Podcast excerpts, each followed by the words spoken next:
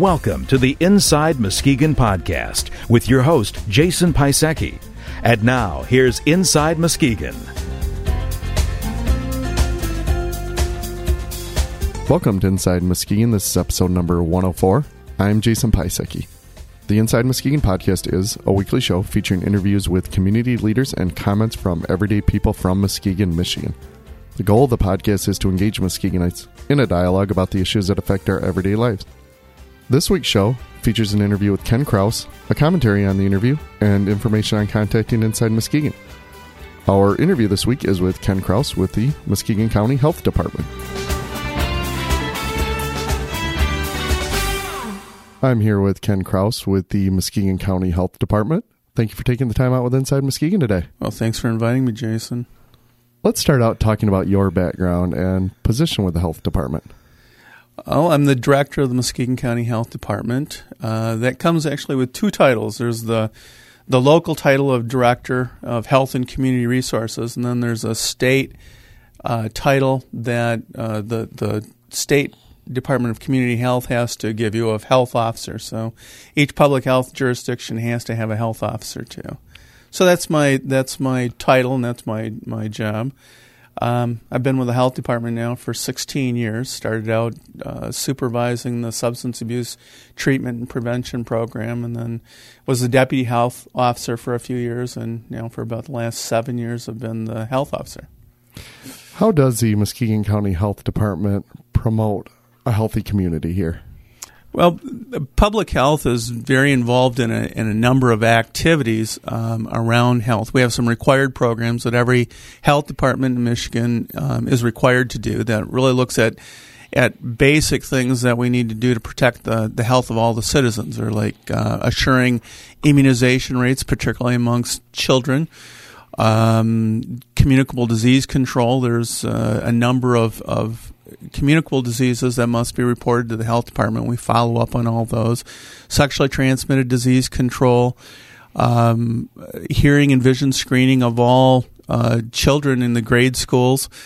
Um, we have a number of environmental health programs uh, dealing with water supplies, sewage supplies, campground inspections, public swimming pool inspections, and those sorts of things. Plus, uh, we have some programs that we're allowed to do. They're, um, but they're not at every health department, such as the WIC program. Uh, not every program has an HIV counseling and testing like we do. Um, breast and cervical cancer control programs and those sorts of things. Well, we were just talking about a program off the air here that I thought was really interesting. Maybe you could uh, share the the toy testing program that you recently did in the event. Well, it was a sing- it was a single event that we did. Um, we we had several partners from uh, from around the area and around the state. Uh, Health Plan of Michigan did the the testing of children. Um, Innov-X, who manufactures the testing equipment, came in from Massachusetts. They sent two people for the day to do the toy testing and Helmet uh, provided some volunteers and, and covered the cost of the event. So there were about 120 toys that were tested. I think there were eight that were positive for lead, and none of them were on the list. So we'll be letting the Consumer Product Safety Board know about those toys. And um, I believe 128 kids were were tested for lead poisoning. Um, it'll be a, a few weeks, you know, about a week or so before those results come back. But Health Plan in Michigan said that typically they have about 25 at the most that show up for these events. So it, it was an event that really drew a lot of people. Uh, City of Muskegon uh, let us use the, the new fire station, and fire department gave tours to people. So it was a it was a pretty popular event. And not not only a popular event, but pretty eye opening to find you know, another eight toys that weren't on the list. So a great service for the community. Yeah, we were pretty happy with uh, the results of it and uh, the support from the community and the media. What are the biggest health issues facing the Muskegon community now? Well, Muskegon, as well as a number of other places around the state and country, um, chronic diseases are are increasing as a as a major concern, but we still have some of the old problems that that we struggle with. um, infant mortality has taken uh, a U turn, and we're in some of our communities, particularly our, our black population, the rates have skyrocketed again. Um, so we've we've recently kicked off a fetal and infant mortality review committee to try and get a number of people from the community with expertise in looking at what are the various factors that go into infant mortality to to try and take a look at it and see if we can um, encourage some changes in the community that'll make long term changes in infant mortality rates. Um, the the obesity issue that we hear about in the community as well as the state and the nation. Um, a lot of that is related to uh, community design. The more we're looking at how communities are designed, so we're we're involved and we're interested in the, the way the development in the city is going, uh, the new trails that are going in, those kinds of things all help to provide uh, an environment that it makes it easier for people to be healthy in. But those are those are some of the big issues that we have going on in our community. Is there anything in particular in Muskegon that makes it unique from other communities or unique challenges facing the community? I think some of the the bigger challenges, particularly with communicable diseases, are changes that have occurred in the way that uh, our communities were designed. When you look at the old plats for Muskegon and Muskegon Heights, and they were designed as uh, the typical walkable communities, and we still have that sort of a grid, but we're in the process now in in the community of taking a look at how um, how we've designed a lot of the community around automobiles instead of around people. And some of those things are changing. There's there's a lot of pushback from the population saying we want a walkable community. The new the new uh, path along Lake uh, uh Muskegon Lake yeah, gets a, a, huge amount of use, but you know the this time of the year that makes it sort of challenging to be able to to actively get out and and regularly just integrate it into your normal daily behaviors. In, in Muskegon, a lot of times, uh, especially in the wintertime, we have to consciously think, "Wow, I need to I need to integrate some physical activity into my life." So that's that's sort of a, a challenge that we experience here. I think along the west side of the state. Um, but it's it's not insurmountable, and we do have uh, efforts underway to try and address that. It appears that a lot of your job could be made perhaps a little bit easier with a, a work in prevention and creating awareness for people that you know uh, an ounce of prevention is worth a pound of cure, especially with these countywide health issues. Our our focus is always on prevention and public health. It's one of the it's one of the things that I think is an advantage for us, and it's it's oftentimes a huge disadvantage because when you're successful at prevention, people don't know that it's happened, and then they begin to question, do we really need that? So it, it's it's unfortunate in our business that uh, a lot of times where we start to see right now we're we're struggling as a public health system with the resources necessary to to maintain that infrastructure, and it, it gets unfortunate that you end up having to have a lot of people sick or dying before it gets attention and you begin to get the resources necessary to do the prevention work. But yeah, our our job is to prevent illness in the first place. Um, like they say, you know, healthcare it's an important sort of a system, but some of the people need it some of the time. In the public health system, everybody needs it all the time if we're going to have a healthy population. And when we have symptoms where the population's not healthy, we should be looking at where's the problems in our public health infrastructure to find out you know, why are we as a society allowing that to happen? There's a lot of attention in the media for big worldwide health issues, and one of the ones recently is the threat of a pandemic flu.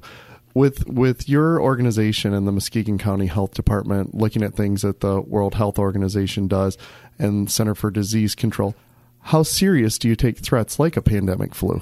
I mean, pandemic flu is a very serious threat. They happen infrequently um, on average two or three times in a century, but they have happened throughout history.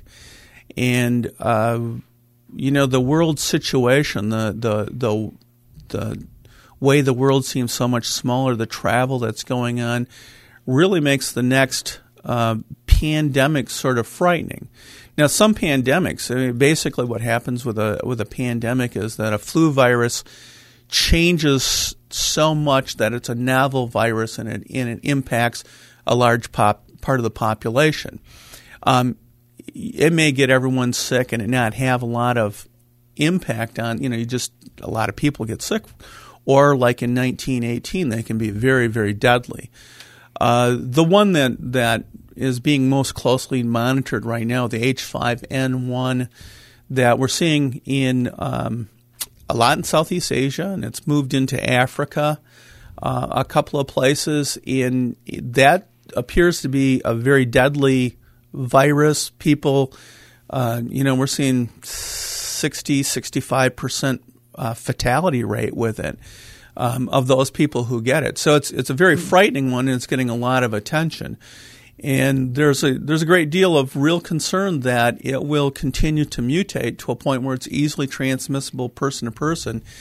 Um, that would be a situation where it takes off like wildfire. But there's a huge amount of planning underway to um, uh, to prepare for something like that. We've we've now got some synthetic um, uh, uh, vaccines that are that are being manufactured. There's not enough for everybody in the country yet, but you know, if the if the virus doesn't mutate for a long period of time, we may be able to get to a point where we've got vaccine for everyone. Sounds like a very, very real threat and something that you're on top of as a county health department and something that we should all be aware of and take, you know, I guess it's it's finding those times when you take things like that seriously and finding out, you know, what things are hype and being blown up by the media and what things are real and, and that's your role the, in the community. The the best way to stay on top of what's going on here is the World Health Organization is the lead agency in the world to deal with it, and they have uh, uh, an ongoing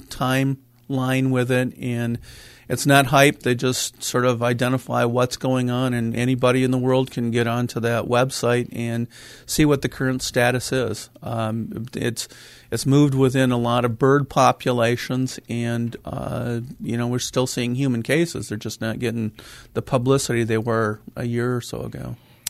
All right. Well, let's move on to our final question, and uh, usually phrase this in form of a pitch. And I think your pitch is to increase awareness. So, um, you have one minute alone with an individual in Muskegon County. Make your pitch to get them more aware of the public health system. The the public health system in our state has been under fire for probably the last ten or twelve years, and um, it's it's the primary protection system for the health of our population. So it, it it's extremely important to um, pay attention to the kinds of things that are, are impacting health across populations. It's a clue that uh, we've got some problems in certain areas of um, resources and addressing particular issues, and it is a governmental um, responsibility. So it's one of those things that we really need the population to, to let those that we elect know that this infrastructure is just important as making sure that the bridges don't collapse underneath of us, the potholes get get fixed on the highways, and that the basic things that keep us safe from a variety of pathogens or dangerous situations are uh, continuing to protect us. Well, thank you very much, Ken. Great information. I appreciate you bringing it to our listeners' attention, and best of luck to you. Thank you, Jason. I enjoyed it.